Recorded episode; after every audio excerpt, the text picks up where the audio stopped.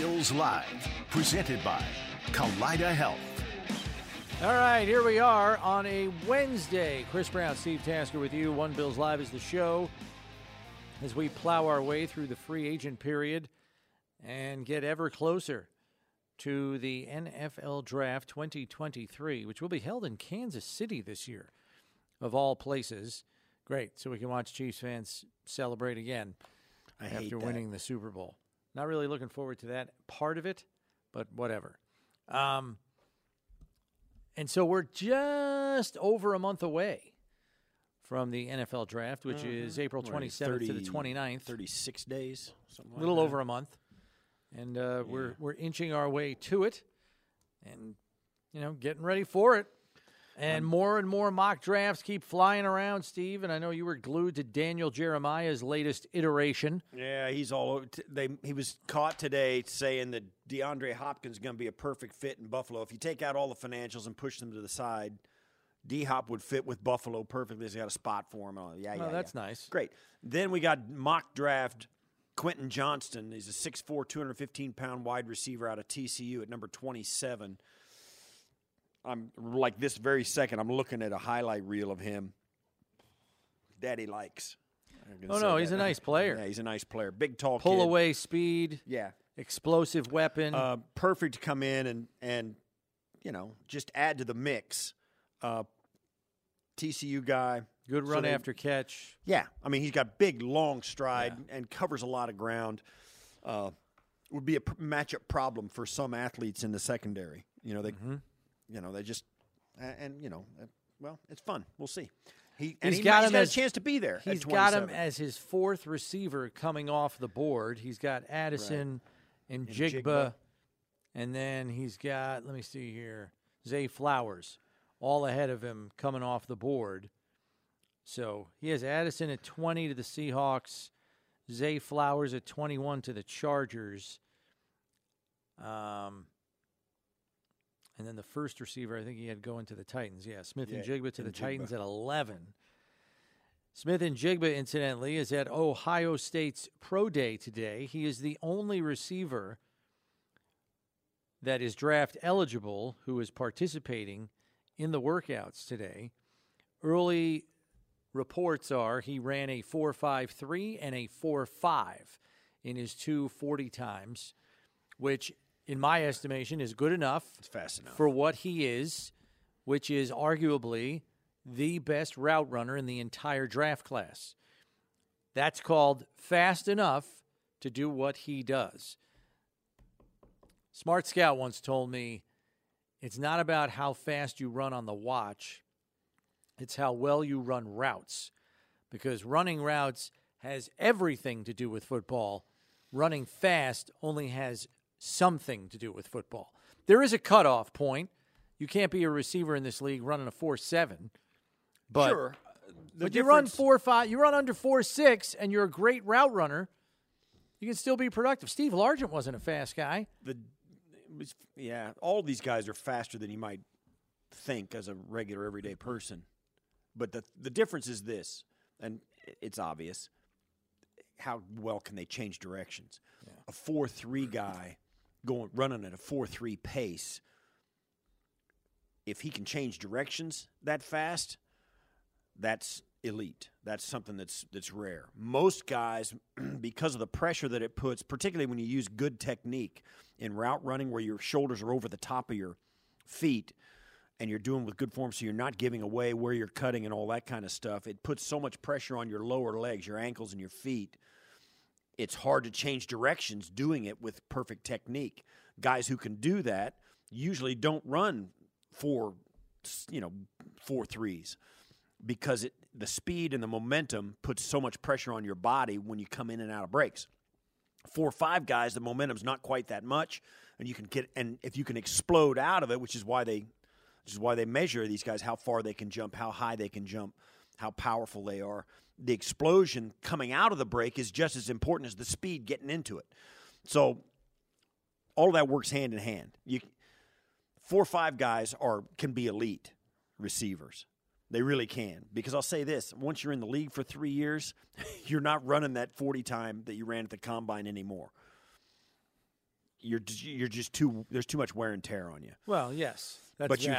But when you explode out of breaks and when you can get change of direction, change of direction is just as important as speed to a wide receiver, uh, for obvious reasons. Because I can get separation. Yeah, and there are there is such a thing as play speed though too. Mm. When your adrenaline's going and you got somebody chasing you, you know, trying to tackle you,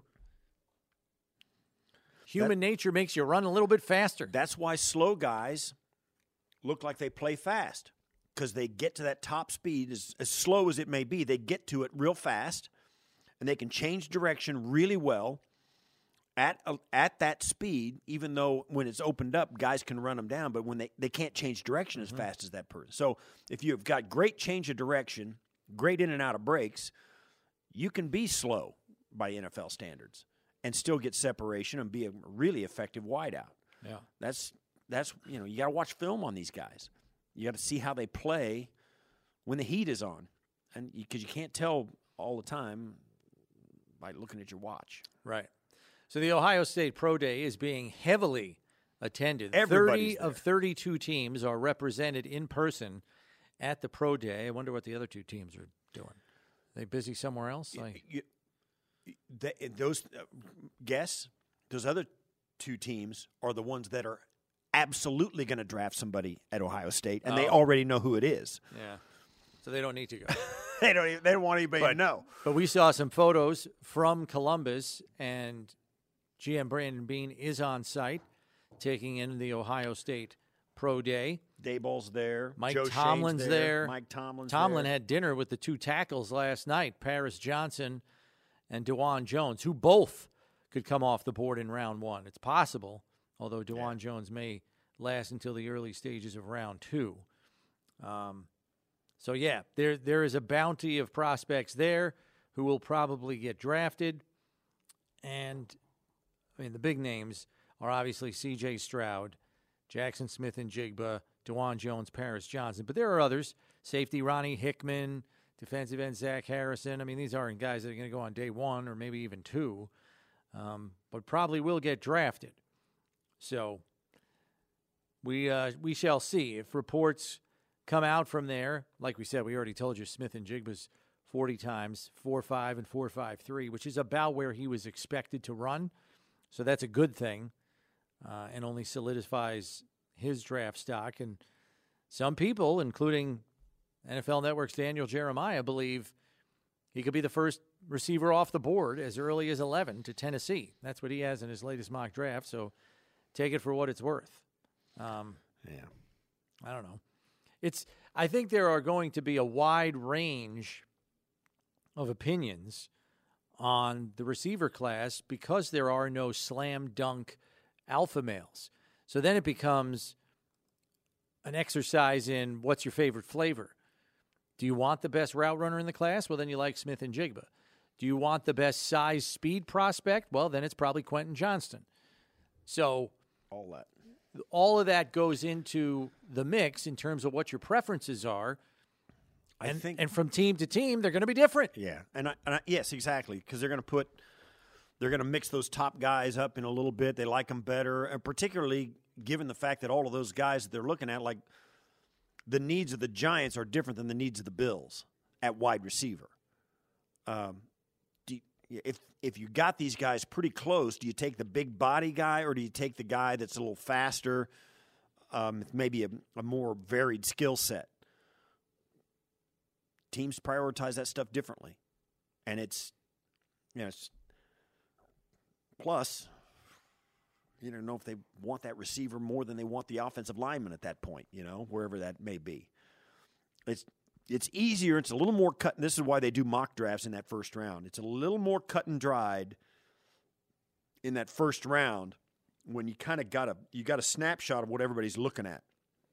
But as the days go on through that draft, nobody has any idea who anybody's going to take because a they don't know who's available after that because they couldn't get it right on their mock draft in the first round and the second round you don't know what their board looks like they may have like linebackers and safeties high on their board and you're thinking they're taking running backs and tight ends you know it's just I- that's mock drafts are drive you crazy Mm-hmm. but I can't stop looking at them. Yeah, you're- I can't stop. You're lapping them up like chocolate I'm- pudding. I'm neck deep in them. That's what I because I want to know. I go okay if this if this guy's mock says this guy may be available then because at 27 it's all different than it is at top 10. Well, it's and it's hard to predict what's going to happen down there. You know there are going to be trades made, especially at the top with all this jockeying for the quarterback prospects. So, what we see on paper right now in terms of the order of those picks, that's going to get turned topsy turvy just to begin with. Right. So, if you're changing the picks, predicting what the players are going to be that come off the board, forget it. There's just no way to know. I mean, we know that Brandon Beane and his personnel department they go through an inordinate number of mock scenarios in in the final couple of weeks leading up to the draft where everybody's assigned a team and they just kind of walk through it and then they'll use trades and do some other things and flip the board around just to try to come up with as many possible scenarios as there could be and you know hopefully you get close to one of what actually happens which then makes your decision making all the easier because it's you almost feel like you had a dry run already Right. Right. Uh, It's you, you can drive yourself crazy with it, but oh you can tie yourself in knots right. But in no time flat and I and I, you don't. The problem is, I mean, Brownie and I are we're we're neck deep, we're eyeballs deep in the Bills stuff, their needs, their signings, what it means, where their history's been, how they got to this point, cap on- space, the all. cap space, the the possible releases, the possible trades, the guys they think they can live without but could maybe get some, all that stuff. And uh, Bills fans, a a lot of them are just like Brownie and I. I don't know anything about what the Bucks are doing right? I don't know where the I don't know what the you know the Dolphins okay maybe a little bit more because they're in the division, but the all these twenty six teams that are ahead of us in the draft, dude, it's just as complicated for them as it is for the Bills. I don't know who's gonna. It would be awesome. Uh, this guy, it'd be awesome. Some of these we're gonna get a really good player. There's just no doubt about it. They're gonna get a really good player at twenty seven. And I can't even tell you what position he's to play right now. That's it's too far down to make a call like if your team's picking five or six you can whittle it down and that's yeah. make an educated guess and it's we've said it, 27 forget it it's going to get even more difficult because two weeks ago, before free agency started, is they got they got to get an offensive lineman first round. They got to, or a safety. I mean, they got now. Two weeks later, it's like, yeah, eh, maybe not so much now. Maybe a D tackle, right? Everything changes, and oh, God, she's driving it's driving me crazy. yeah It's driving me crazy. I, it's So- great. Before we get to some of the news of the day, I I I don't know why, but I participated in a question that was sent out by our good friend Kyle Brandt on social media. He was wondering what public etiquette ticks you off. And his big one is the elevator etiquette. People who don't let the people getting off the elevator get off before they barge their way on. He said you'd be surprised as to how many people don't understand what proper elevator etiquette is. If there are people on the elevator and you're waiting to get on, you let them get off first. Yes. Then you get on. And there are a lot of people who don't know that. So I responded and I I said the person that drives in the lane that's closing in 500 feet due to construction or whatever up ahead, they drive in that lane all the way to the blinking arrow sign and then at the very end wedge themselves in to get in front of the 10 cars that were in front of them in the first place. That's really annoying to me. Like, that really gets me annoyed Poor mergers. and I am I am getting flack for this because some people say, well, that's the way you're supposed to merge. It's called the zipper merge. Technically, it's the more efficient way to merge. Well, not if you're the only jackwagon going down that lane when everybody else has already moved over. Now you're just the line cutter that everybody hates. And so I have to give credit where it is due to to Dave and Dog, who replied to my tweet and said, "Yeah, there's a whole circle of hell for those people." Special place. and he's right because uh, just just get in line with everybody else. You, it, it's going to make a difference in your life to get ahead of those last ten cars. and, and then merge, you're going to be the guy that sees the arrow from a half a mile away, but you're going to drive right up to the arrow to pass the 10 cars that were in front of you, and then cut them all off and wedge yourself in and say, oh, I got to get in now. I almost wouldn't even want to let that person in. If I had the choice, you, you can wait till the next 10 cars go by and go back to where you started from.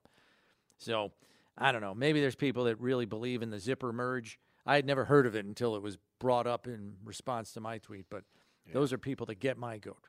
Mer- merging etiquette. Merging etiquette. And and the other people, let, let's take it one step further here. You're leaving a game, okay? You're in the parking lot, and there's one egress exit lane. We've all been there. You're coming from this side of the lot, and there's somebody, uh, you know, there's a line of cars on the other side of the lot. What's the rule there, Steve?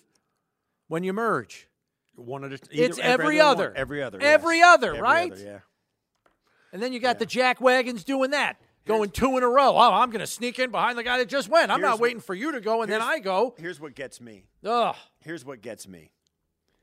So you're in traffic, like at a concert, at a game, heavy traffic, at an event. Yeah. You know what I'm talking Yes. about. Yes. And there is a an intersection where the they have a cop, a traffic guy, Yeah. who's there, and he's a you know, it's not his normal job. He's doing it right. Either it is, you know, he's got a vest on, or it's a uniformed police officer. Either way, appreciate his help. But you know how he works. He's there, you know. it- It's a stop, but he's doing it. They're do, having him do it manually because it's more efficient. Okay, you know. So you know how it works. The guy lets a lot of cars go one Yep. direction, right? He goes go, go, go, go, go. Okay, what do you do if you're in that line? You got to stay right on the bumper. The guy right in front of you. Because If you wanna get through. If you, you got to get, if you're going to get through, you got to stay. But there's always a guy right in front of me who he's like uh, He's he lets loafing. he loafs he lets the guy get the person in front of him. He doesn't want to get too close. To that well, what's that mean? If there's a gap in that traffic, what's the cop do? He steps in, says, "You guys got to wait again." Now you got to wait for A that whole whole nother yeah. long line of people going the other direction, just because the the knucklehead in front of you wouldn't snug up on the bumper ahead of him. You got to know that's how that works. The cop's waiting for some lazy guy. There's a gap in the traffic. Because if there's a gap in the traffic, oh, there's no congestion on Yeah. that road. We're going to stop it and let the. That's a crusher. Yeah. That is a crusher. Because you miss. you. Oh, that annoys me. Yeah. Now that you mention it. Yeah. So, tell me if you've ever done this. So, you're you're merging into one lane because the lane is closing up ahead. Right. The arrow is blinking there, like you got to move over. Yeah, you can see it. They have signs coming. And most everybody has moved over well ahead of the time where the sign is. You know, so there's a good 500,000 yards before the sign. Everybody's moved over. yeah. And all of a sudden, people start coming from a mile back, shooting up that lane Oh, yeah. to pass all those cars, knowing they got a free lane for a stretch, and they're going to pass 20, 30 cars. Have you ever been the car to thwart that exercise by getting your car in and splitting the difference Split- getting- to not let them straddling- by? straddling the straddling Oh, the yeah. line. Have you I've ever been it. that guy? I've done it. I've done it too. I will admit. I I don't know if that that might make you just as big a donkey as the other guy, but What's right is right. the rules apply to all of us. The, what's right is right. Now, I'll say Somebody this, just though. tweeted that a zipper merge term was invented by the rude, ignorant people. Amen, there, Mac. Amen. I'm telling you, you all got to get over. Why are you going to drive? You're, the only reason you're driving up to the blinking sign with the arrow is because you feel you're more important and you deserve to get ahead of the 10 cars that were in front of you in the first place. Now, look, if you're on the way to the hospital with a pregnant just- wife or something, I get it. okay, you get a pass, you know, Right. or it's an emergency situation, fine, you get a pass. But short of that, just wait like everybody else. The lack of common courtesy is astounding. Yes. Now I'll say this. Yeah, I, I don't. You come out on that outside lane and you want, don't want to merge. You get way ahead of it. If you come back from like four miles and you go back and he, what's it? What about the person who is the guy that go, yeah, yeah, come on in, slows down, lets the guy in. Yeah, hard to feel bad for that guy It- either. It's, like, hard to eh, hate the kind-hearted people, but all you're doing is encouraging the annoying people. Oh, I know. All you're doing is encouraging them to keep on. They're going to go do that the next time they come across that. Yeah. In a traffic situation. Yeah. Now, look, I, I grew up downstate. Believe me, I've seen more than my share of those kinds of jack wagons. But, you know, yeah. And you know, we got people tweeting at us. Try driving in Boston; they all do it. That's the way of life there, right? Yeah, Yeah. which doesn't surprise me either. But man, I grew up- That it's- is it's just- weird for me. That I- gets my goat something fierce. I grew up Really in does. I grew up in western Kansas, which is You don't have to worry about merging. sparsely populated to say There the is no least. merging. That's right. In fact, I I took a couple of my buddies from college back there during college. We went back and I for like I don't know, it was a Thanksgiving holiday or whatever. They want to make the trips. We drove back and I took them back and I told them when we got out there, we were driving. It, was, it takes forever to drive anywhere out there, right? Because everything is just spread out. It's I'm driving. one lane I go, each way, right? So we get close to my hometown, and I tell them, I said, you know, it's a thing out here that when you're driving down on the road and somebody passes you, you got to wave at them, and they wave back because you know everybody. Oh, Nobody drives out there. So that it's you common don't know. courtesy. It's common. You got to say. It's, it's like greeting your neighbor when you're in the yard together. Hey, how you doing? You know, it's the exact same thing. Yeah. And they go, "What are you talking about?" It's because one's from Detroit. His dad was a homicide cop in Detroit. Hmm. The other one was from Chicago. okay. And they're like going, "Yeah, no, come on." Yeah, you don't And sure, en- sure enough, we crossed the county line out where, and I'm like, and I'm giving them the thing, and every single person. I had to learn that when. I moved here. Oh, you got to when you walk past somebody on the street, you, you know, you just say, "Hey, you, You say doing?" hello. Yeah, That was a new it's a thing, I, I do it now. right? I didn't used to do that. Yeah, it's a. Not, that's a. was it's I was a product of my environment. It's a regional thing, right? It's a. Yeah, it's like an accent almost. yeah. It's the way you live your life. So I sorry, I just had to get that off my chest. It was bothering me. The true, Um, the uh, annoying thing, yeah. It was yeah. And then the response I got, I was just surprised. Now, fortunately, more more rational people are responding now. Mm-hmm. Um, but I, I, that just really gets my goat when that happens. Uh, we got to bring you up to speed on Bill stuff. Damien Harris is officially a Bill. The signing officially took place late yesterday afternoon, right before the dinner hour. Um, so Harris is a Buffalo Bill, a one-year deal. I saw some numbers floating around out there. One of them said one-year deal for 1.7, um, which is a great deal for the Bills, as Right. far as I'm concerned. Knowing some of these other backs have signed for two and a half, three, three and a half. Well, yeah, Devin Singletary was three point seven, wasn't yeah, it? Yeah. So and he's going to be a backup in Houston. um, this is a very astute signing in my estimation, particularly for a guy who was killing you when you Yeah. played him. You know what surprised me? I looked at his timed speed, and they have him at a four five seven at the combine. I, I don't know about you, but he plays faster than that. Seems to me, don't too. you think? Yeah, I mean, he plays faster than that. Um, fast enough to snap off a sixty-four yarder against you. So that's those are the examples where you know you've seen enough of the guy where you're like, eh, four five seven. He don't look like four five seven to me. Now I'm not saying he's four four, but he looks faster than four five seven. Um, and I was encouraged to hear him say yesterday in his in his uh, Zoom call with the media that you know he feels he's got some juice. And he likes playing physical as well. Yeah. Well, you, you're seeing a lot of. We're watching the highlights as we're talking about him for the our radio, and all of his highlight or half his highlights are catching the ball out of the backfield, which is pl- obviously a nice little boost for the toolbox. But he, you know, the Bill, Bills fans have seen this guy run for. He had a three touchdown game against him. Yeah. Up there on the Monday night. Yeah, in a blowout loss, had. in a Patriots blowout loss. Mm-hmm. if I remember right, all those runs were in from pretty close. Yeah, But still, I mean, that's are, hey, how much have we talked about goal line carries I- yeah. I mean that, that just are done by somebody other than Josh Allen? Exactly. That's just what I was thinking when I when you said that. Is like, oh my gosh, that it all comes together now, right? the guy's a, a red zone back. Mm-hmm. I'll take it. I mean, let's not forget 2021, the guy had 15 running t- rushing touchdowns. Yeah. So I think that's proof positive that he can be a capable goal line back with a capable line in front of him. Uh, our own Maddy Glab caught up with Damien right after he signed, so we wanted to uh, share that with you so you could get you could get a feel for Buffalo's newest running back. So here is Bills reporter Maddy Glab with Damien Harris. Damien Harris, one of the newest running backs to this Buffalo Bills running back room. Welcome to Buffalo. What attracted you to this team, Damien? Um, well, as I'm looking outside, it's all the sunshine and the good weather. Um, no, uh, you know, this is a great organization, um, filled with great coaches, great players, and you know, it's just a great field. So, um, you know, I'm excited to be here, and um, you know, I'm looking forward to everything that's to come when you were signing your contract. You were you were you were getting into it. This this was a moment for you. Why was this a big moment for you signing with the Bills here? Um, you know, it just it started a new chapter for me. Um, you know, myself, my family.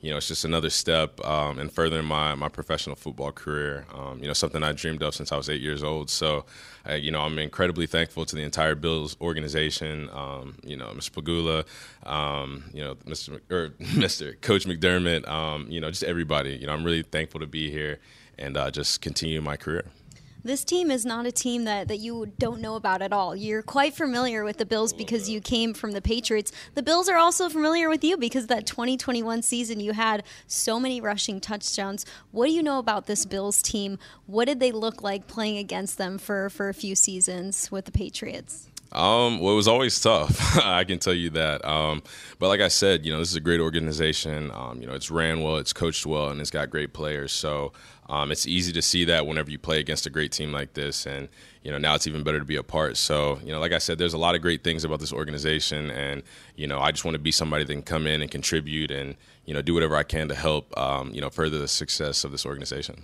You've had a productive career in the NFL so far. So what do you want to do with this Bills team? How do you think you t- can add to this offense here?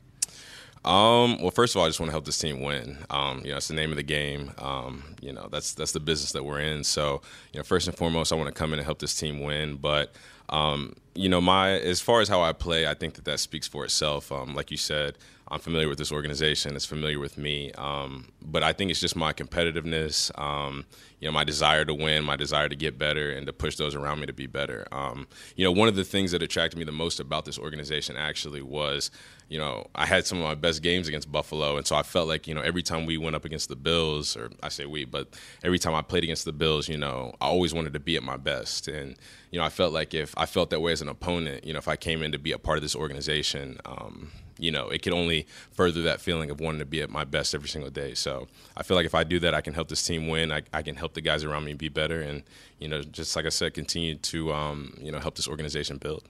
We're glad this organization is not playing against you anymore, mm-hmm. that you're playing with us now. Uh, you're an Alabama product, played for the University of Alabama. We've got a Georgia product in the running back room in James Cook. So, mm-hmm. are there going to be some tough weeks during the college football season with you, too?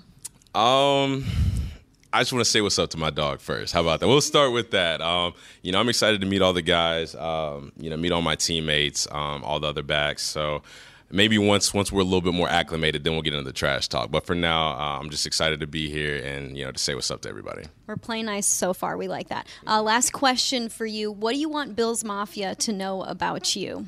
This is your introduction to this crazy, crazy fan base that you know and you got to play. you got to play with basically when you played home games here, right. when you played away games uh, that are now going to be home games. So, what do you want Bills Mafia to know about you? Um, I can finally say it now, but I love Bills Mafia. Um, the energy, the enthusiasm, the tables on fire, uh, everything that comes with it. Um, you know, I've loved it ever since I came to the league. Um, just because you know I love sports towns and you know communities that really rally behind their teams and you know, I don't know if anybody does that more than, than Buffalo fans in here in Buffalo. So, you know, I love you guys, and you know, I'm just excited to to be a part and hopefully give you guys some more reasons to jump through some more tables on fire. Damien, we love it. We love that you love Bills Mafia. Welcome to welcome to Buffalo. Thank you. All right, so that's Maddy Glab with Damien Harris after he signed on the dotted line yesterday, late yesterday, right uh, right around five o'clock hour. Uh, got the pen put to paper and got it done. So he is on board, and we were talking about it in the show all day yesterday. Meanwhile, while we were on the show yesterday, there were reports coming down that the Bills are going to re-sign veteran offensive lineman David Quessenberry, who was basically the team's swing tackle last year and had some good performances when he was called upon last season. So the word is he is going to re sign with the Bills, presumably another one year deal, just like he had last year. Nothing official yet from the team, so that is not done, but uh, it looks like it's heading in that direction. And so they would add, you know, their their swing tackle from last year would be back on the roster. So we'll wait for final confirmation of that before it is official. But he actually had to start three games last season, you know, when Spencer Brown had the high ankle sprain and missed a couple of starts. We will take a break here, but before we go to break, we'll throw that Twitter topic out to you, which you can be a part of at 803 0550, 1 888 550 2550. What position is your dark horse pick for the Bills in round one of the draft? There are some obvious preferences that we all have. If you had to take a dark horse pick, what position are you going with for the Bills with pick number 27? 803 0550. 1 888 550 2550, the number to get on board. We got to take a break, but we'll be back with your phone calls when we return here on One Bills Live, presented by Kaleida Health. It's Buffalo Bills Radio.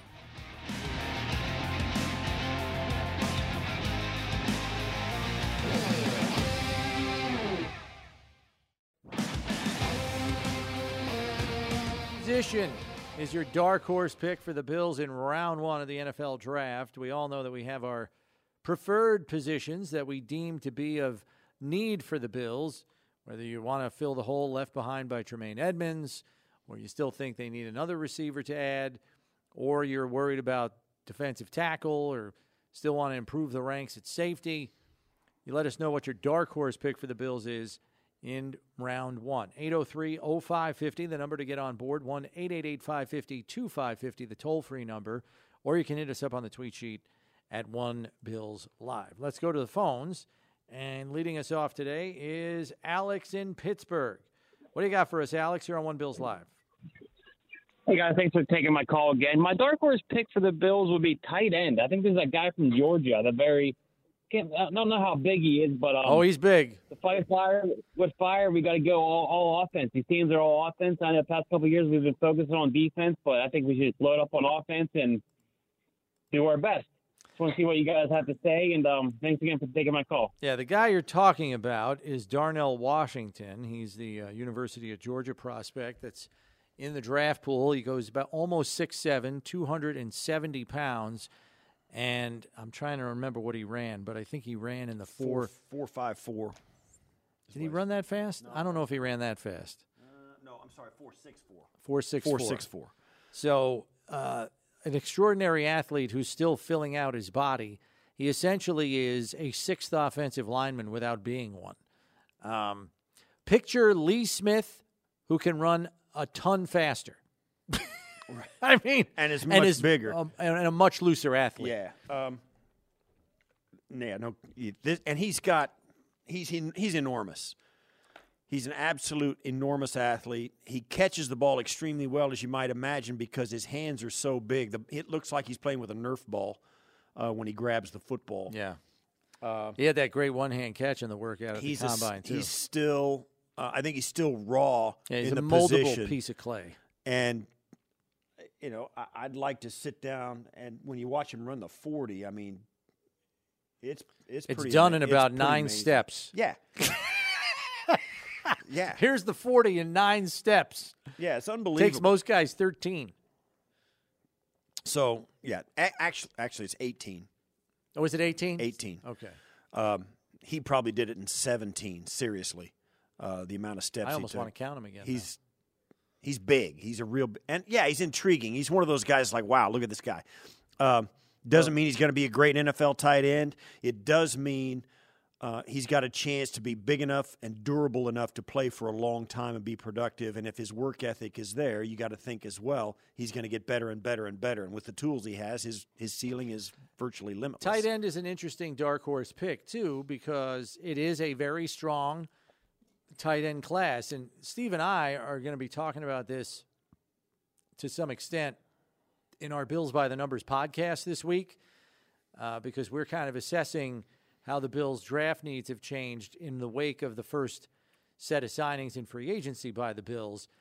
And when you think about what could be a dark horse pick, tight end is a position that has merit because the class is so deep. You might get to a place where the Bills Bills might be sitting there at 61 in round 2 and there's no value at receiver. There's no good value at offensive line and there's no good value at middle linebacker.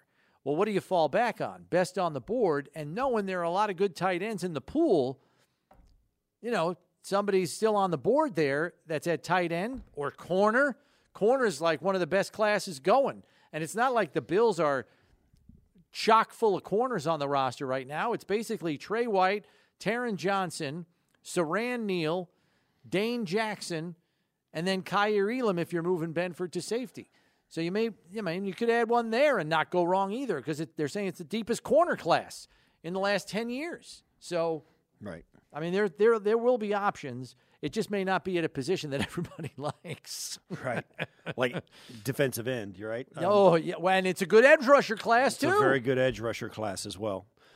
Wouldn't it be nice if the Bills got a real great a great edge rusher and nobody cared because the free agency yeah, finished out like, oh my god, they're going there again. That right. would be the reaction. Yeah, it would be. Yeah. And I understand why, but that doesn't mean you don't take the best value on the board if that's what it is. Yeah. Let's go to Gary in Lockport next. What do you got for us, Gary? You're on One Bills Live. Uh, good afternoon, gentlemen. I'm a first-time caller, oh, and I was, uh, yep, I was wondering on the receiver uh, group with Buffalo, with the Sherfield signing, I'd like your opinion on that for uh, what what he might do for Buffalo, and then Harty. I see that he got number 11 on his jersey, so I figured Cole Beasley's gone. And the third question is Jamison Crowder. Is Buffalo talking to him and trying to re sign him at all? I know he was a Bills killer when he played for the Jets. So I was just wondering if they were going to try and re sign him. Okay, yeah, we can cover all that. Thanks for the call, Gary. Appreciate it.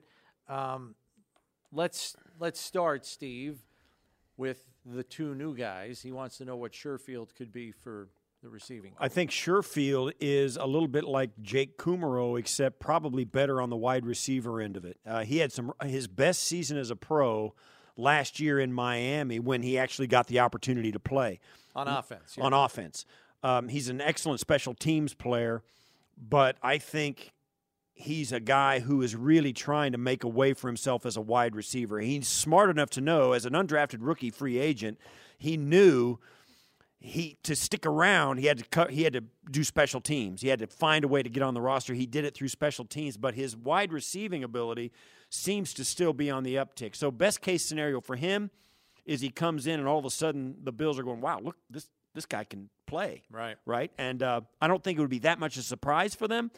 I think they think that's a possibility. But even if he doesn't just give them what they've already seen as a wide receiver, I think that'll be good enough because his special teams play will help him anyway. Yeah, we had him in studio, and he said that he was told he's going to get some opportunities in the slot, which we found interesting because more often than not, this offense has used more of their diminutive receivers inside, and you understand why. Sherfield goes 6'1, 219. That would be a much bigger target for Josh Allen, work in the middle of the field, which is an interesting tweak to how they've done it in recent years. And then as, as far as Deonte Harty goes, Brandon Beane himself said they anticipate him sliding into the number four receiver role. So if you want to think about what that means, think about what Gabe Davis did in his rookie year in 2020 when he was the fourth receiver, when they still had John Brown, Cole Beasley, and Diggs. And Davis was the four, ended the season with 35 catches for seven touchdowns. I think if Deonte Harty gives him that, they'd be over the moon. Right. But he's also going to be their punt returner, presumably, and Nyheim Hines will probably handle kick returns. Uh, and as for Crowder, I would be unless or until Crowder signs with another team. I think he's still on the menu for the Buffalo Bills. He broke his leg, not a serious. I mean, it wasn't like a compound fracture. I mean, a broken leg is serious, but um, you would think he'd be able to come back from that and be just as good as new. So uh, having that behind him, setting that aside, saying he's going to be a complete 100% recovery from that leg, I think he's a he's on the menu for the Buffalo Bills until he does or does not sign with them. I, I think they know exactly what it'll take to sign him. He may be playing his slow play, waiting for an opportunity. Um, maybe he see, he sees the writing on the wall, doesn't see coming himself coming back here. Uh, but I would be surprised if he wasn't on the Bills menu of guys to talk to before they go to training camp. Now, I think a lot of teams see him as a guy who broke his leg last year and want to know about him. Um, but I think that's where they're at. The, I don't think the Bills have would have a problem at all signing him to Yeah, another one year deal. healthy, or of course. yeah, provided Yeah. he's healthy. Let's go from one Gary to another. We go from Gary in Lockport to Gary on a cell. What do you got for us, Gary? Hey guys, how y'all doing? Good. I'm going to give you three players. Two, I think that you look at it as a dark horse, like you asked on the question. Yep. I think receiver, and then the linebackers, you know, Edmunds, and we need another receiver, he's a speed guy, you know. And the lock, the uh, wild card would be the uh, dark horse, I guess, would be the uh, running back Robinson from Texas, if he's still there. Yeah, I know a lot of people are going gaga for him, and I understand why. He's like a physical specimen, and, and thanks for the call, Gary. Um, but I, I remain relatively convinced that he is not getting to 27. If he is the phenom that everybody thinks he is going to be, getting to the bottom of round one just flat out is not going to happen. Right. Like, I don't see any way he gets past 20. You know what I mean? Like, I, especially for a Seahawks team, the Seahawks pick at 20, by the way. They have two picks in the first round. They picked somewhere in the early teens, I think, and then they also picked 20. And they've done a lot to improve their roster. Geno Smith is their quarterback for now. They may draft one as well, but you want to help their offense even more. You put Yeah. Bijan Robinson in their backfield. That really helps Geno Smith out. Much the way it, you know a player of that caliber would obviously help Josh Allen too. But if he's as good as they say he is, I don't see him getting past twenty. Yeah, the problem is go down round one all the way to 27 where the Bills pick, and there's like six teams that you could say, yeah, they could really use a guy like that. Right. I mean, the Philadelphia Eagles have two first round picks, and they just lost Miles Sanders. right. They got two picks in the first round. There's a team that can afford to take a running back in round one because they have another pick in round one as well. So I think it would be hard pressed to see Bijan Robinson get down. But if he does, yeah, well, then it's a whole different conversation. We have to take a break here. Mark in West Seneca, others holding at 803 0550, 1 888 550 2550. Stay put. We're asking you what's your dark horse pick for the Bills position wise in round one of the draft. We're back in a minute here on One Bills Live.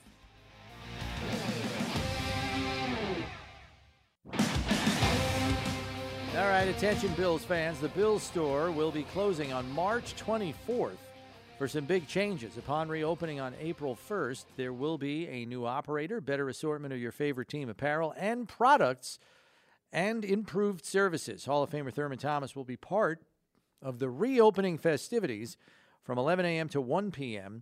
The first 500 customers will receive a limited edition Buffalo Bills coin with their purchase. Oh. Now, you should know you can obviously still shop online at shop.buffalobills.com while the store is closed for about a week. So, closing on the 24th, reopening on the 1st, big reopening event on the 1st, especially with Thurman Thomas there from 11 to 1.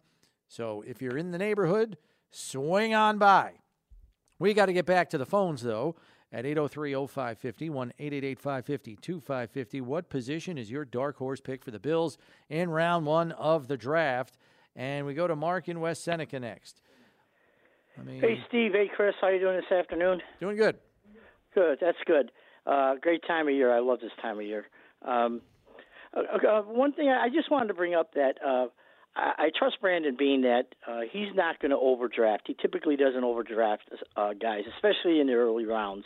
Uh, he might take a flyer on guys in later rounds, but he typically picks guys where they they have them rated properly. I believe.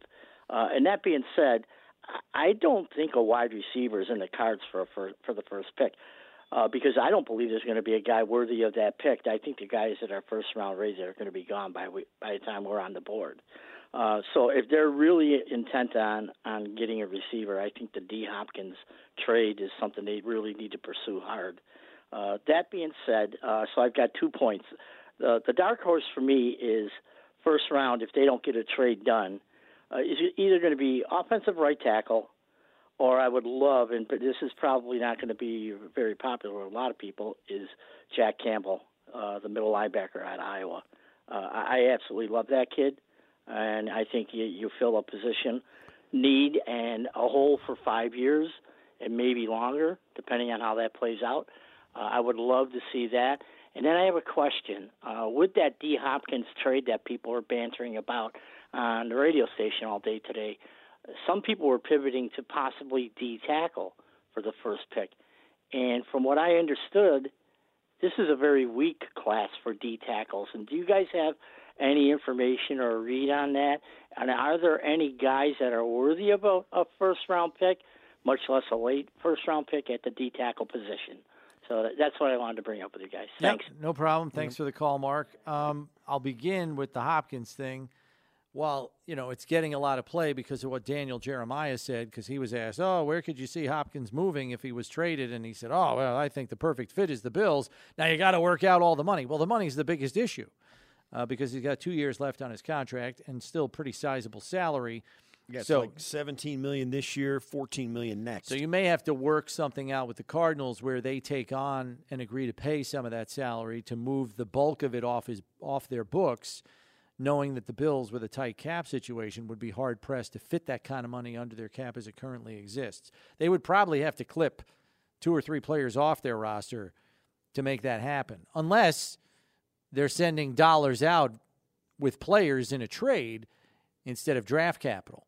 So that that's a possibility too, which would then facilitate uh, such a move. Yeah, the At- move, uh, the the Jack Campbell thing is.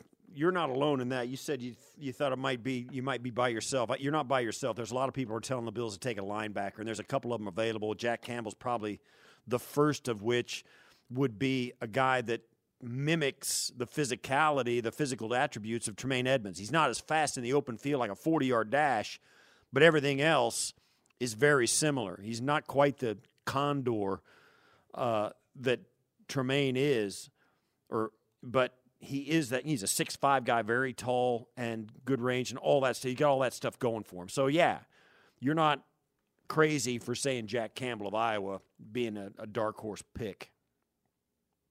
Yeah. And then with respect to the defensive tackle class, I mean, I would say that you've got Jalen Carter, even though he's got some off the field issues, is still your best prospect. He's going to be still going to go in the top 10 somewhere, even with some of the warts he has off the field, especially with the latest racing incident that, you know, he already adjudicated and got a year probation, no jail time. So that's good for him.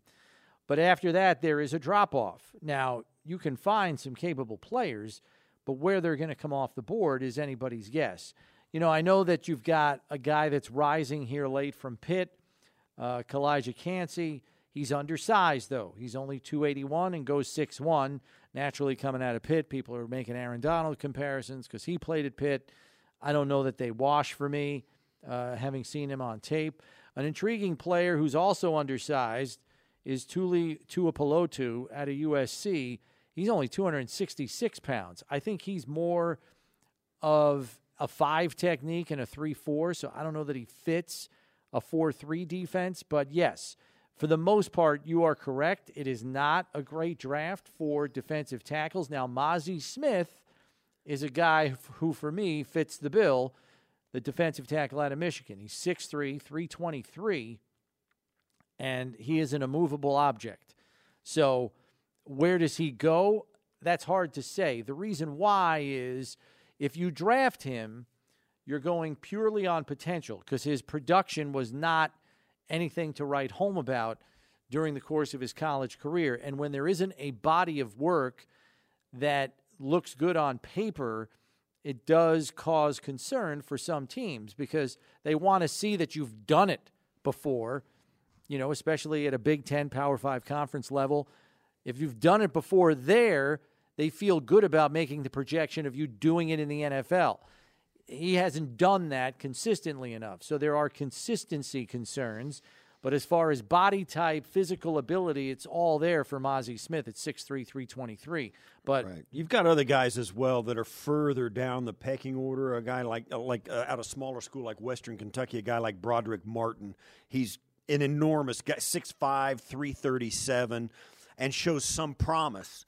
But he's a guy who is physically will be able to to impose his will even at the NFL level.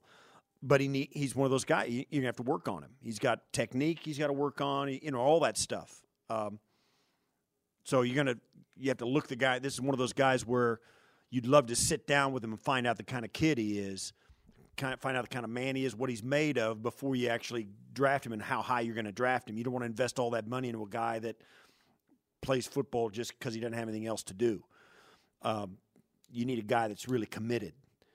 Uh, but there are guys like that out there. And for me, I knowing what I know about the Buffalo Bills, I go down and I look at traits, and then I weave them out from there. Um, which means I don't really go to the guys, even if they're at the top of the board, like Mazi Smith, because he's undersized. Um, I go to the guys that are 6'5", three three bills plus. yeah, Mazi Smith is big enough. He's Yes, 6'3", he is. 323. Uh, There's the some other ca- Calijah Kancey is who Yes. you were thinking of. And Okwin- Okwinori, the kid from uh, from Northwestern, he's a little undersized. He's an edge guy.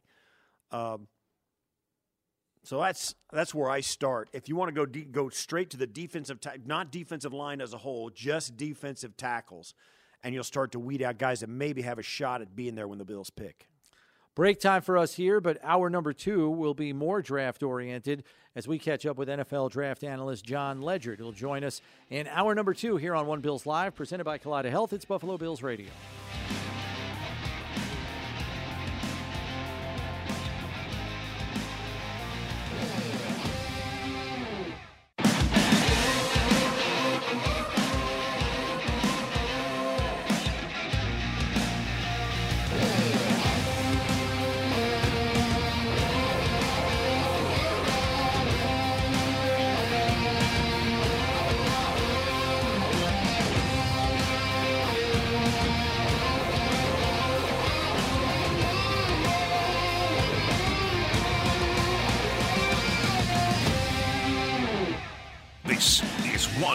Bills Live, presented by Kaleida Health. Hour number two here on a Wednesday. Chris Brown, Steve Tasker with you. Pleased to be joined now by the host of the Audibles and Analytics podcast. It is NFL draft analyst Jon Ledyard joining us. Jon, how you been? I've been good, guys. It's always a pleasure to join you every time around this uh, this time of the year, and uh, got the draft coming up, free agency. Not quite in hindsight, but a lot of the big moves are done, and so I'm excited to break it all down with the, y'all. The uh, you know the big name in the draft class from the jump, aside from quarterbacks, was and has been Jalen Carter. Then the off the field stuff kind of comes to light. He gets it adjudicated in short order, but then his pro day does not go well. Jon, I mean, he's nine pounds heavier.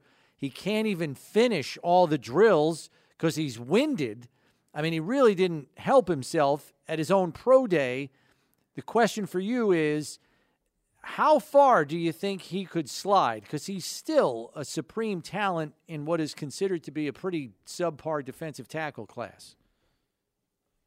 Yeah, absolutely. And I think that's the the big concern is the stuff that we maybe don't have the vision into. You know, we're not going to know what those meetings are like necessarily as the team sits down and talks with them and things like that. I mean, it could be not that big of a concern to teams, or it could be a fall, you know, similar to you know how Laremy Tunsil went through. You know, where there's this level of unknown and stuff. And and I think nobody doubts Carter's play on the field from this past season. I think it's pretty clear he's the best player in the class on tape. But the other stuff and the concerns there, you might take that risk at quarterback. You might take it at edge rusher. Are you going to take that risk at defensive tackle? I think that's the question teams are going to have to ask themselves. But in terms of the package on the field, yeah, I mean, this his floor might be Quinnen Williams. You know, he, his ceiling could be higher than that. Um, I think he's the real deal there. But if you're not committed to the game and there are these other distractions and uh, these other issues that he's going to have, then that could derail his career entirely. And it's even in a class like this that doesn't have much premium talent at the top, I think it's going to be hard for teams to take that risk. Do you think he, if, the order of the draft, the top 10 or so or top 20 stays intact? I mean, there's possibility that teams will move up for one of those quarterbacks. But if if Arizona comes up at three, is he does he fall past them? Yeah, their- I think yeah, he could. It definitely could. I mean, it's a possibility he could fall out of the top 10, I think, but we just won't know. Like, until we start hearing more about how teams are feeling about the whole thing and where the, the credibility that they have in terms of the interviews they've done with him, the sit downs, those kind of things, the background research, talking to Georgia coaching staff, like all that stuff is going to be the determiner, right? And that's the hard thing with a prospect like Carter is that we'll all watch him and think he's great. We only hear what's the little bit of tidbits that are in the news. We've not coached him or played with him or any of those things. And so there'll be a level of insight teams have into him. And if he does start sliding, people are like, oh, could he slide into the teens? If he slides to the teens, like what are the odds that that the concerns aren't very real because a lot of teams that could use him are passing up on him at that point and you start to get concerned that if a team takes him they haven't done their homework as much Yeah, I mean, and I know you mentioned one guy, Laremy Tunsil, that slid. I'm kind of thinking of Warren Sapp. I remember when he slid, Mm-hmm. and he was considered just as good a defensive tackle prospect as Carter was, and he went all the way down to 12, uh, which I think surprised some people. There were people out there trying to sabotage his draft stock. It's interesting too because both those guys, Laremy Tunsil, who uh, famously had the the gas mask video pop up on draft day, and then of course. Uh, uh, Sapp. Sapp getting, you know, having the same kind of problems where he's, you know, they thought he was, he showed up at some of the interviews high, you know, uh, when he was a draft. Sapp is in the Hall of Fame. Laremy Tunsil just signed a, a gazillion dollar contract. uh, you, you know, it's kind of like you're talking out of both sides of your mouth. Some of these guys, you're right, they, they do have some problems, but man, oh man, if you get the right guy, who cares about the problems? He's a, a Hall of Famer on defensive line. That kind of stuff goes on, right? Right. Yeah, I mean, you could be dealing with a situation, you know, uh, like Malik McDowell like type level, where like he was supposed to be top ten pick for all the way to the second round, barely even ever played in the NFL, and injuries were part of it, but character was a big part of it as well. Um, and, and um, you know, I think you could be looking at that type of situation, or a situation like Sapp that he ends up going on to have a great career despite all the concerns that are out there, and and that's all in the cards for Carter. And unfortunately, it's the part of draft evaluation that's so difficult from the vantage point we're at. Where we're just trying to find the best players, and you hear all these things, and you're like, how does that impact? How I feel about whether a team should take him or not, because we're just not going to have the same insight the teams do. And so there's a level of unknown there we have to be comfortable with as evaluators to just say, look, I know he's an unbelievable football player, and that's all I can see. And there's a lot that I can't see. And if that's what dooms him in the end, I'll take the L in my evaluation. But as a football player, he's outstanding, and hopefully the rest of the stuff can get sorted out.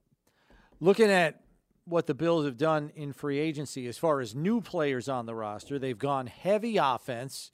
You know, they've got an offensive lineman, two receivers, a running back, and a backup quarterback that they added to the fray. I mean, the only new defensive player they added to the roster was a special team safety by the name of Zayne Anderson from Kansas City. Uh, everybody else has been on the offensive side of the ball. Now, I know they re signed Jordan Poyer and Dane Jackson and a couple other defensive players that were on their roster already. But do you think that that shifts the conversation as to what the Bills might do in the draft, going so offense heavy in free agency to this point?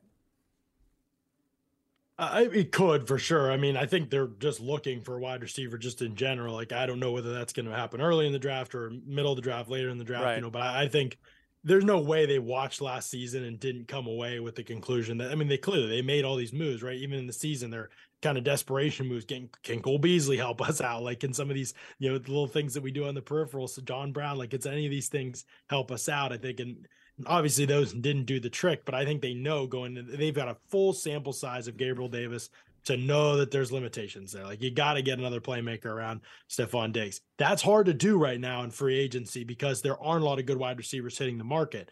And it could depend on the type of receiver they want as well. I personally, I don't know if they have. I, I saw a report today. I don't remember if they're one of the teams mentioned, but I think DeAndre Hopkins makes a lot of sense. When you're in a win now window, like the Bills are in, and they need to put this roster over the top, it's tough to put those eggs in the basket of a rookie wide receiver, especially in this class where it isn't as good as some of the past classes where a guy could have jumped in and been a big time contributor right away. So to me, that's the biggest need. Like if I were the Bills and I'm looking at the roster and I'm just saying we can they can get better at other positions, certainly, and we'll talk about those positions. But I'm just a wide receiver, another playmaking wide receiver that can get open at all levels of the field, that can make tough contested catches, that can work well with Josh Allen and Stefon Diggs in the way that they like to play, that can uh, accentuate some of their strengths. to me, that could put this team over the top where they could have a weakness on the O line and it might be overcome by just having that other playmaker at wide receiver. Is there, uh, because we've been talking about DeAndre Hopkins in Buffalo for a while, uh, maybe for three years, ever since he caught the Hail Murray against the Bills in 2019 or 2018. 20. Yeah. Uh, it, yeah, so it's been one of those things where Bills fans remember this guy and he's still highly productive. Who else? I mean, is there another receiver, even a trade for a trade? who would be more because he's due to make 17 million this year 14 million next year if you trade for him you, your financials got to be a little bit better than what the bills are right now right and so there would need to be something worked out and the cardinals are also going to have to be a team that comes to grips with the fact that they're not going to get what they hope to get for him like if they thought they were going to get a first round pick for him look at the market right now. It's just not going to happen, I don't think. And so they're going to have to come to grips with that, which could take a while. And Buffalo would it would behoove them, I think, to stay patient with that. Yeah, it's difficult to figure out if they were going to go the trade route at this point who could maybe be available that would be in that same vein. You know, some of these things materialize late, but right now it does feel like things are pretty settled. And you know, DJ Moore would have been another one. I said, hey, look into that. Like if they're trying to move him, but yeah. that is because they didn't want to pay him. But that seems to that ship has sailed now with him going to Chicago. So there are few options, you know, and maybe that does play to the Cardinals' advantage if they're trying to trade Hopkins. You could go to the draft, though. I mean, there are definitely good players. It's possible Jaxon Smith-Njigba, who worked out today and I thought looked great, and his tape is really good. And I think if he had played this past year, that people would have a lot less concerns about him. He could be an interesting fit there as well. Somebody who's kind of like a way better version of Beasley when Beasley was in his prime in Buffalo. Um, offers a lot more in terms of down the field elusiveness after the catch, those kinds of things. There are options in the draft. You don't need a number one, and that's what's nice for Buffalo. They have one of the top receivers in the NFL in Stefon Diggs. He is a guy you can run your passing offense through at all levels of the field, and he can make an impact. You just have to get complementary threats around him so that a defense can't just focus on him. I think they can do that without going crazy with this trade.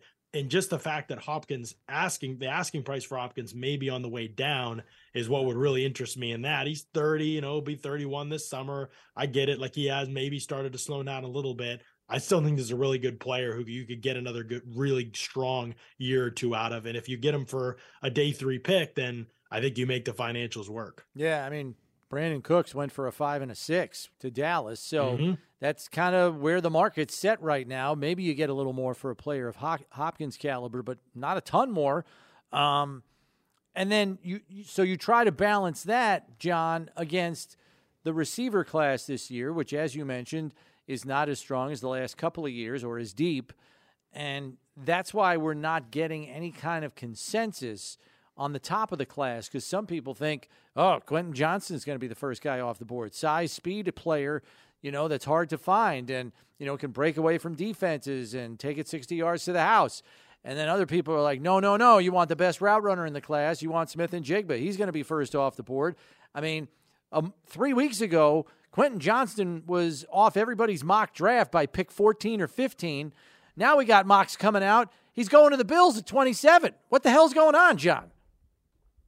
Yeah, it's a, there's a lot of uncertainty in this class of wide receiver, you know, and it's possible Addison did test his way out of the first round. There aren't not there's not a ton of precedent for a wide receiver with his athletic size limitation combination being taken in the first round. In the second round, I think that there's plenty of ammo for that, and I think he probably will go in that range. I do think Smith-Njigba, probably Quentin Johnston for the teams that covet the size speed uh, factors and kind of base a lot of wide receiver evaluations off of those things. In this class, they're going to feel like we've got to get that guy. This is a small wide receiver class. Um, there's not a lot of guys with that kind of size speed combination that he has, especially the tape that he has. Now, I think there's plenty plenty of concerns with Johnston's tape. I don't think he's a great route runner. I don't think he has great hands. I wish that he played bigger at the catch point, and he does not.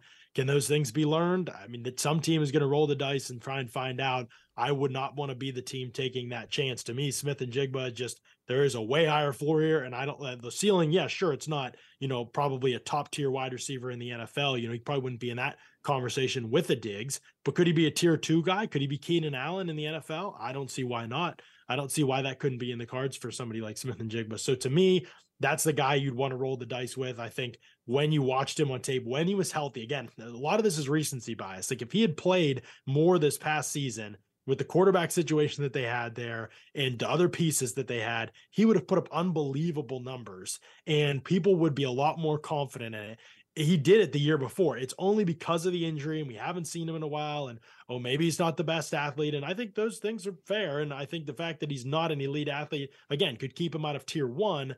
But where is that line? He's still a fine athlete. We've seen that for sure. And the short area quickness is very real. The hands are real. He's smart. He's a heady player who's going to be able to come in right away and make an impact. That's important for a team like Buffalo. So to me, he'd be the kind of guy I would target if I were Buffalo. Some of these other guys I think could take a little while to develop fully or could perhaps just be a little bit limited, like Zay Flowers, good player. Is he going to be in a specific role early on in his career where he's kind of like a gadget guy, maybe a speed guy, a low volume receiver, but you can't count on him every down?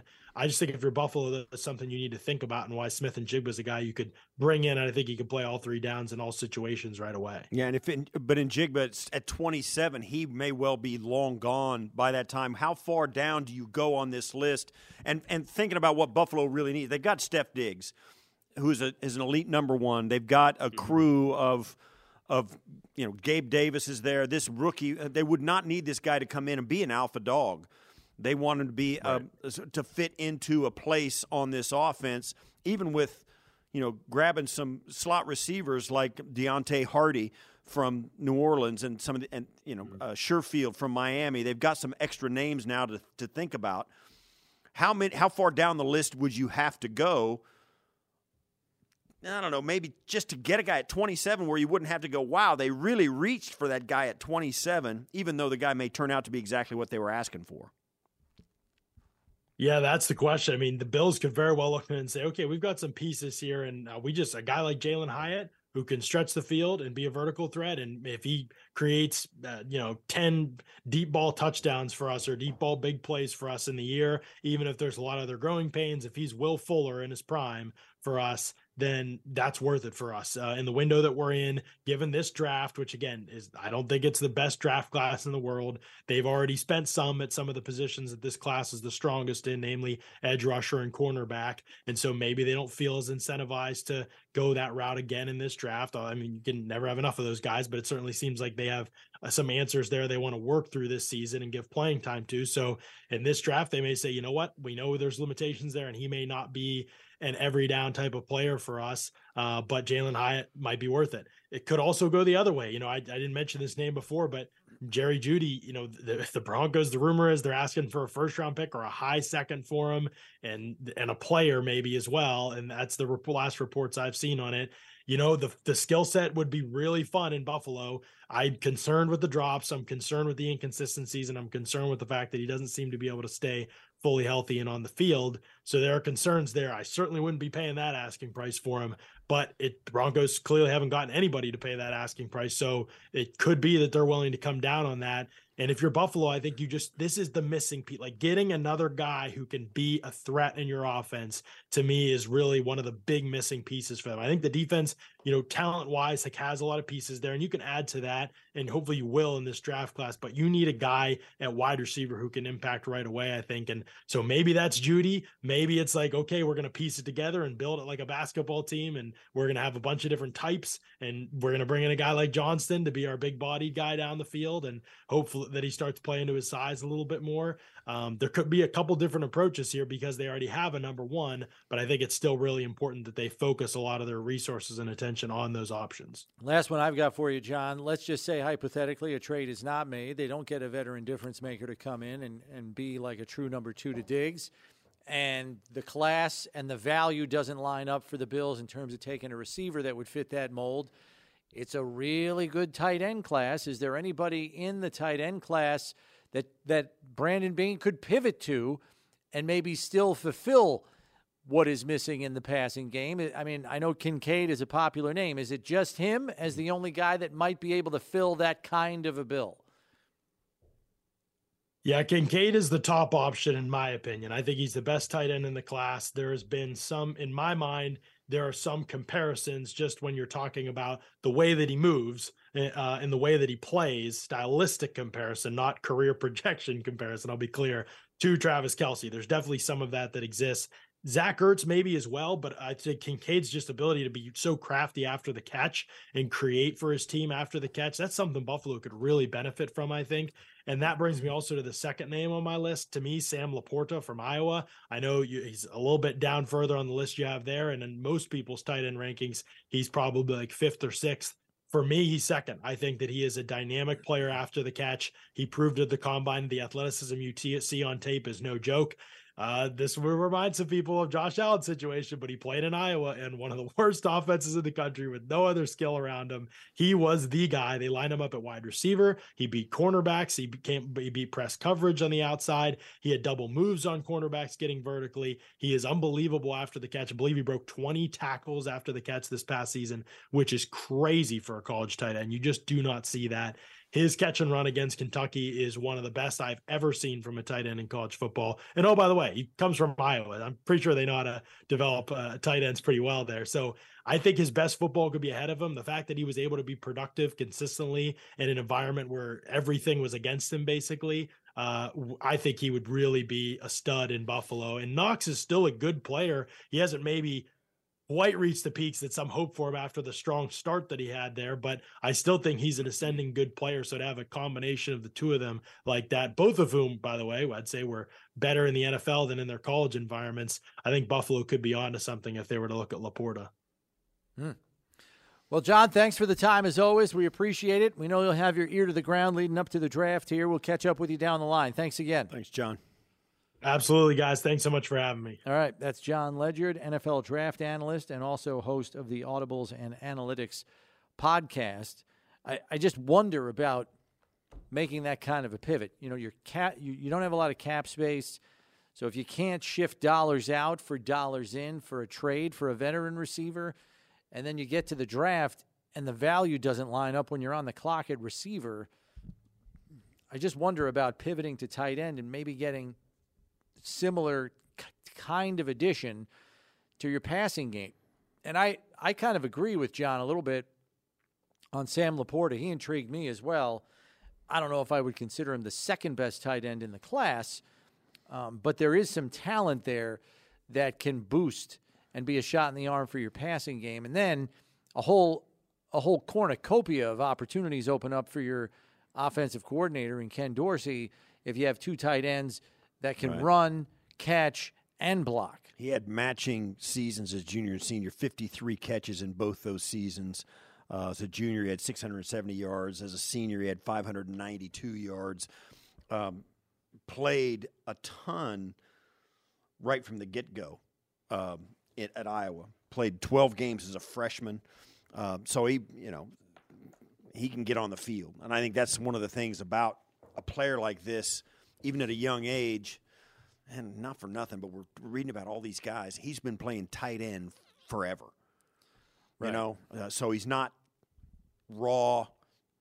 He's not, you know, learning the position. He's not a converted quarterback or converted receiver. He's a tight end. Yeah, and he can drive guys off the line. I mean, yeah. I've watched enough of his games. Pretty loose athlete is talented enough to double move defenders as a tight end in the passing game, but he also can drive guys off the line of scrimmage. We know, you know, the Ferentz hist- coach Ferentz's history there of developing offensive linemen.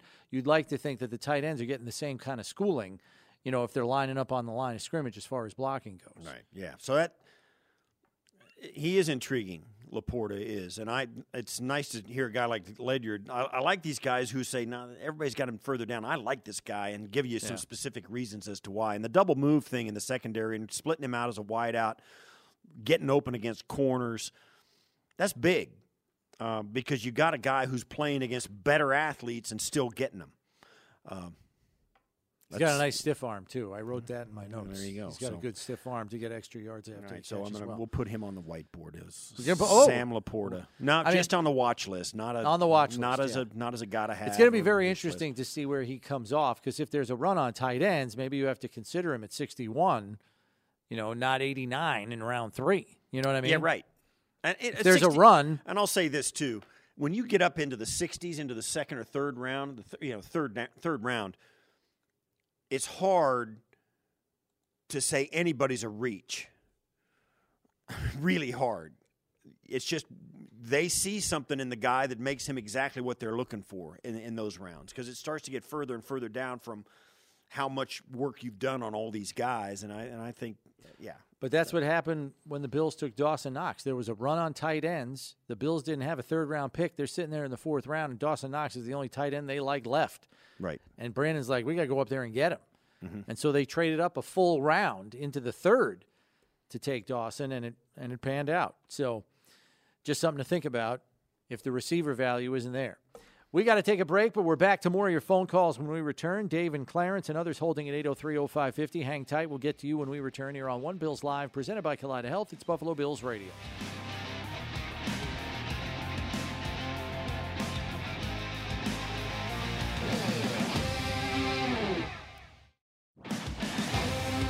All right, back here on One Bills Live. Before we get back to the phones, there is some AFC East free agency news.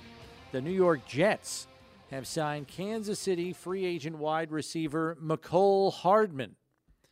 So the Jets signing the uh, free agent receiver to what we expect to be a one year deal. So the Jets add a little more speed to their receiving corps. Hardman was injury riddled this past season, so didn't really put up a ton of production for the Chiefs this past year. Only 25 receptions for 297 yards and four touchdowns. Had a bad hip and groin injury that kept him out for about half the season, but an add to their receiving corps, and you got to believe Hardman's going there, banking on Aaron Rodgers showing up. If not, I think Mecole Hardman's going to be pretty annoyed. Well, uh, yeah, I, interesting I, because when Aaron Rodgers shows up, I, I we all I kind of are we resigned to that? I think we are, right? We're at the we're thinking it's a when, not an if. Right, exactly. When is big though. Well, correct. Very big. Although he does know the offense walking in the door because he ran it with Hackett in Green Hackett's Bay. two running his ago. offense. Yeah. Okay.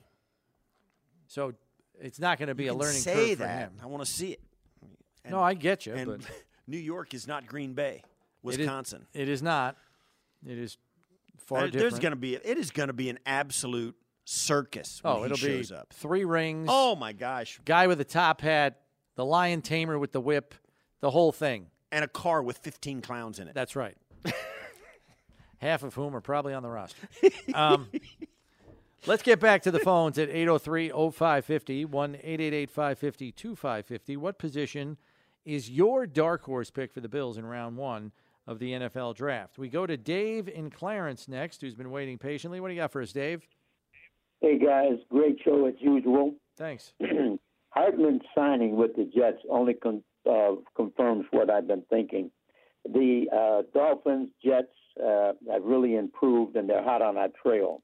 Now, I would at all costs go for the top wide receiver in the draft, even if I have, even if the Bills have to move up to get him, whoever it is. And the reason I say this is because the window of opportunity for us, I believe, is at best three years, which takes us to uh, 2026. Now, I don't want to happen to Josh and the Bills what happened to uh, Green Bay uh, season or two ago, where they traded away um, Davante Adams and they didn't bring in any uh, uh, wide receiver help for uh, Rodgers, and the, the, the Packers suffered for it if we don't get uh, a top number two to help Josh out, even with the guys we've signed already, I think we're going to be at a deficit in the AFC East because uh, teams are figuring out how to cover and take away um, uh, Diggs. So uh, we've got to give Josh all the help he needs. Um, if we don't, I think the window of opportunity will close on him. Uh, I'd like to hear your thoughts. Yeah, Thanks, Dave. Yes, uh, you always want to win, and you want to win as many as you can every year. And the Bills are certainly in that mode, as, lo- as particularly Josh, who's right, who is just, you know, cl- is sitting in his prime and making hay, no question about it. Diggs is right there as well. You've got these guys that are just doing it. You got Tre'Davious White uh, li- lined up. You got your left tackle lined up. You got your, you know, all that stuff. You got some pieces in place, no question. I am not I'm not in a spot where I think it's all or bust right now. Here's the thing, and I've they're good enough now. They were good enough last year, up until the time you know the Damar thing happened. They were good enough the year before and the year before that. So they're going to continue to be right there. They're going to try and make moves that give them a chance to get over the hump, no question about it. But they've got the horses in the barn already to, that can pull that wagon over the hump. They just got to play well on that day. They have done everything. They do everything right consistently. That doesn't mean it all goes right. That doesn't mean every draft pick hits. That doesn't mean that even a majority of their draft picks hit. That's just the way the NFL is for everybody. Sometimes you see a team like the Jets last year who who it falls just right for them and bang bang bang they get three guys that are really good right out of the gate. They got the offensive rookie of the year, the defensive rookie of the year. You think the Jets are going to do that this year? There ain't no way. That's just not the way it works. So the, they're going to keep on keeping on, and one of these years, you got to think on that game, they're going to play well enough to get to advance. But that's what it takes. It's not. I mean, this stuff here at this time of year, it's fun to think about, and it's fun to you know you think ah, they're keeping the listen. The, the window is open. I mean, I I mean, this stuff I hear it all the time about man, the window's going to close, closing. I, that window is still wide open.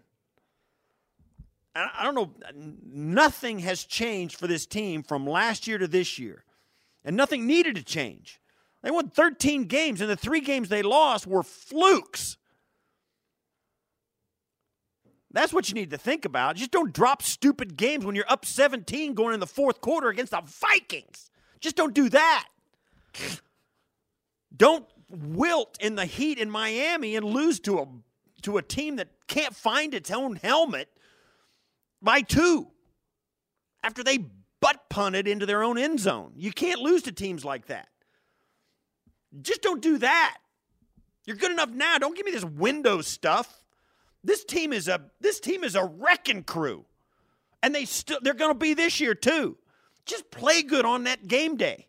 Just just give me that game when you need it. Like that Baltimore playoff game in 2020. Give me Taron Johnson going 101 for the touchdown. Give me the New England Patriots last 2 years ago in a perfect offensive performance. Give me the offense against the Chiefs the next week. I mean, they, these guys are they're a wrecking crew. We don't have to none of these draft picks are going to be the the magic elixir that makes the Bills into they are already a Super Bowl con- right now today this some draft pick we don't know, some this tight end from Iowa.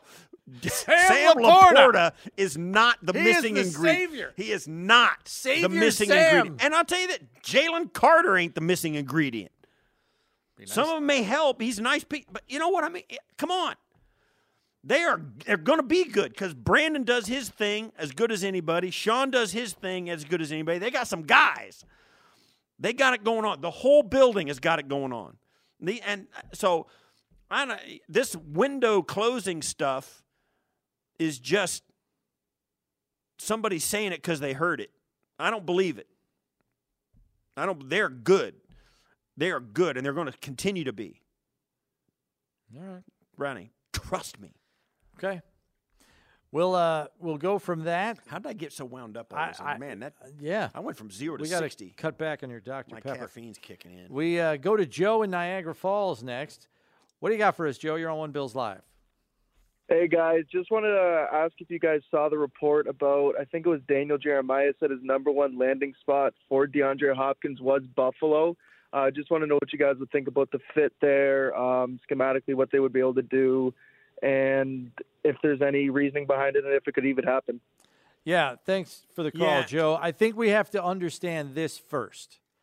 The question that was posed to him was there are reports that Arizona is looking to move on from DeAndre Hopkins. They got a total teardown and rebuild there with new GM Monti Ossenfort, uh, you know, and their new head coach as well, um, Jonathan Gannon. So they're tearing the whole thing down. So having a 31 year old receiver on your roster just doesn't make sense.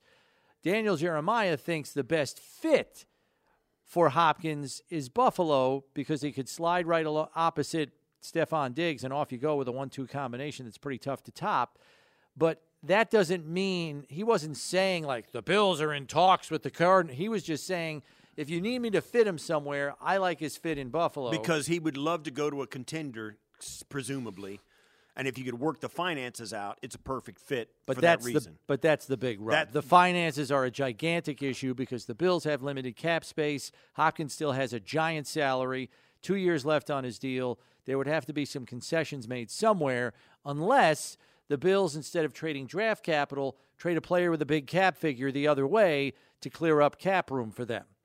You know, like I know a lot of people have talked about Ed Oliver with a $10.7 million cap figure if you move that money off your books, well, now suddenly it's a lot more it's a lot more realistic to take on a salary of DeAndre Hopkins, who's in the neighborhood of 15 to 16 million. D Hop this year base salary nineteen point four, um, with a cap hit of thirty million. His signing bonus counts five point five against that. In in addition to the nineteen point four five, so That's the cap hit for the Cardinals. He also got a restructure bonus of three point five. Got an option bonus, so he's his cap hit for the Cardinals is thirty point seven this year. Right. That's why they got to move him. They got to move him. Um, and word has it they have been made it known that they would pick up some of the salary. So let him go and pay like a third of his salary, or a fourth of his salary, or a fifth, or a tenth, or a half, whatever it would be. You wouldn't have to pick up the entire base salary at nineteen four. That makes him more affordable for a lot of people, and you know obviously the Bills would kick the tires on that to find out what about it. And if Arizona came back and said, "Yeah, it's two ones plus a player," the Bills could say, you know, pound salt, forget it. Right. So that's that's the rub. There's a but lot he would on. he would unquestion he would be a fit in any offense. Uh, Right. I mean, he is a ridiculous talent with meat hooks for hands. His I- hands I, think are- his drop rate is one of the lowest in the league over the last eight years. His hands are the size of both my hands put together. Yeah, they're enormous. They're yes. So uh, he would definitely be a fit in any offense whatsoever. I've shaken hands with him, and I, I was like, Where'd my hand go? "Oh my god!" I, he's and I shake hands with a lot of people in the NFL when I was traveling around doing all that. His were. It's the only guy I ever thought that were like, "Wow, look, no wonder he can catch." We take a break here. We'll try to get to some final thoughts on the tweet sheet next as far as your dark horse pick for the Bills in round one of the draft. Be back in two minutes here on One Bills Live.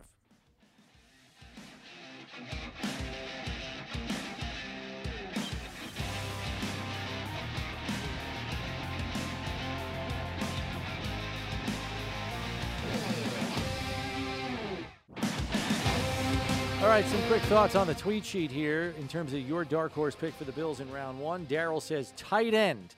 The board may fall in a way that one of these guys is the best player available. I would expect the Bills to explore a trade down first, but if there are no partners, could be Darnell Washington time. Tweet sheet incidentally brought to you by Corrigan Moving Systems, the official equipment moving company of the Buffalo Bills. Tank says safety. Brian Branch. Anthony says, I firmly believe this pick is traded up, down, or for a player. Wow. Jack says tight end and DT are my top bets. DJ says wide receiver because the Bills have not drafted one in round one since Sammy Watkins, 2014. Taylor says safety. Casey says edge. Rick says defensive tackle. Fans would hate it. I don't care. TPJW says if the Texas running back's there, do you pass and let Cincy or KC scoop him? I don't think so. I don't think so either. I'm well. I still want to see a couple more people signed in free agency before we get to that point. Yeah. Sharon says we need to secure a better O line, much like Cincy and KC have done to restock their lines the past two years. And Josh says pass rusher is his dark horse, dark horse pick. So a range there, a wide range. It's a big edge rushing group. It's a good one too. Um, I don't know. We might have a riot if that happens. I don't know. Maybe I, I. It's hard to find a good one, man. They've been searching. I know. We got to take a break. We got to take a break because we're done. Uh, we're going to be back tomorrow though at one o'clock. So we'll be talking more draft, more free agency. Join us at one. We'll see you then.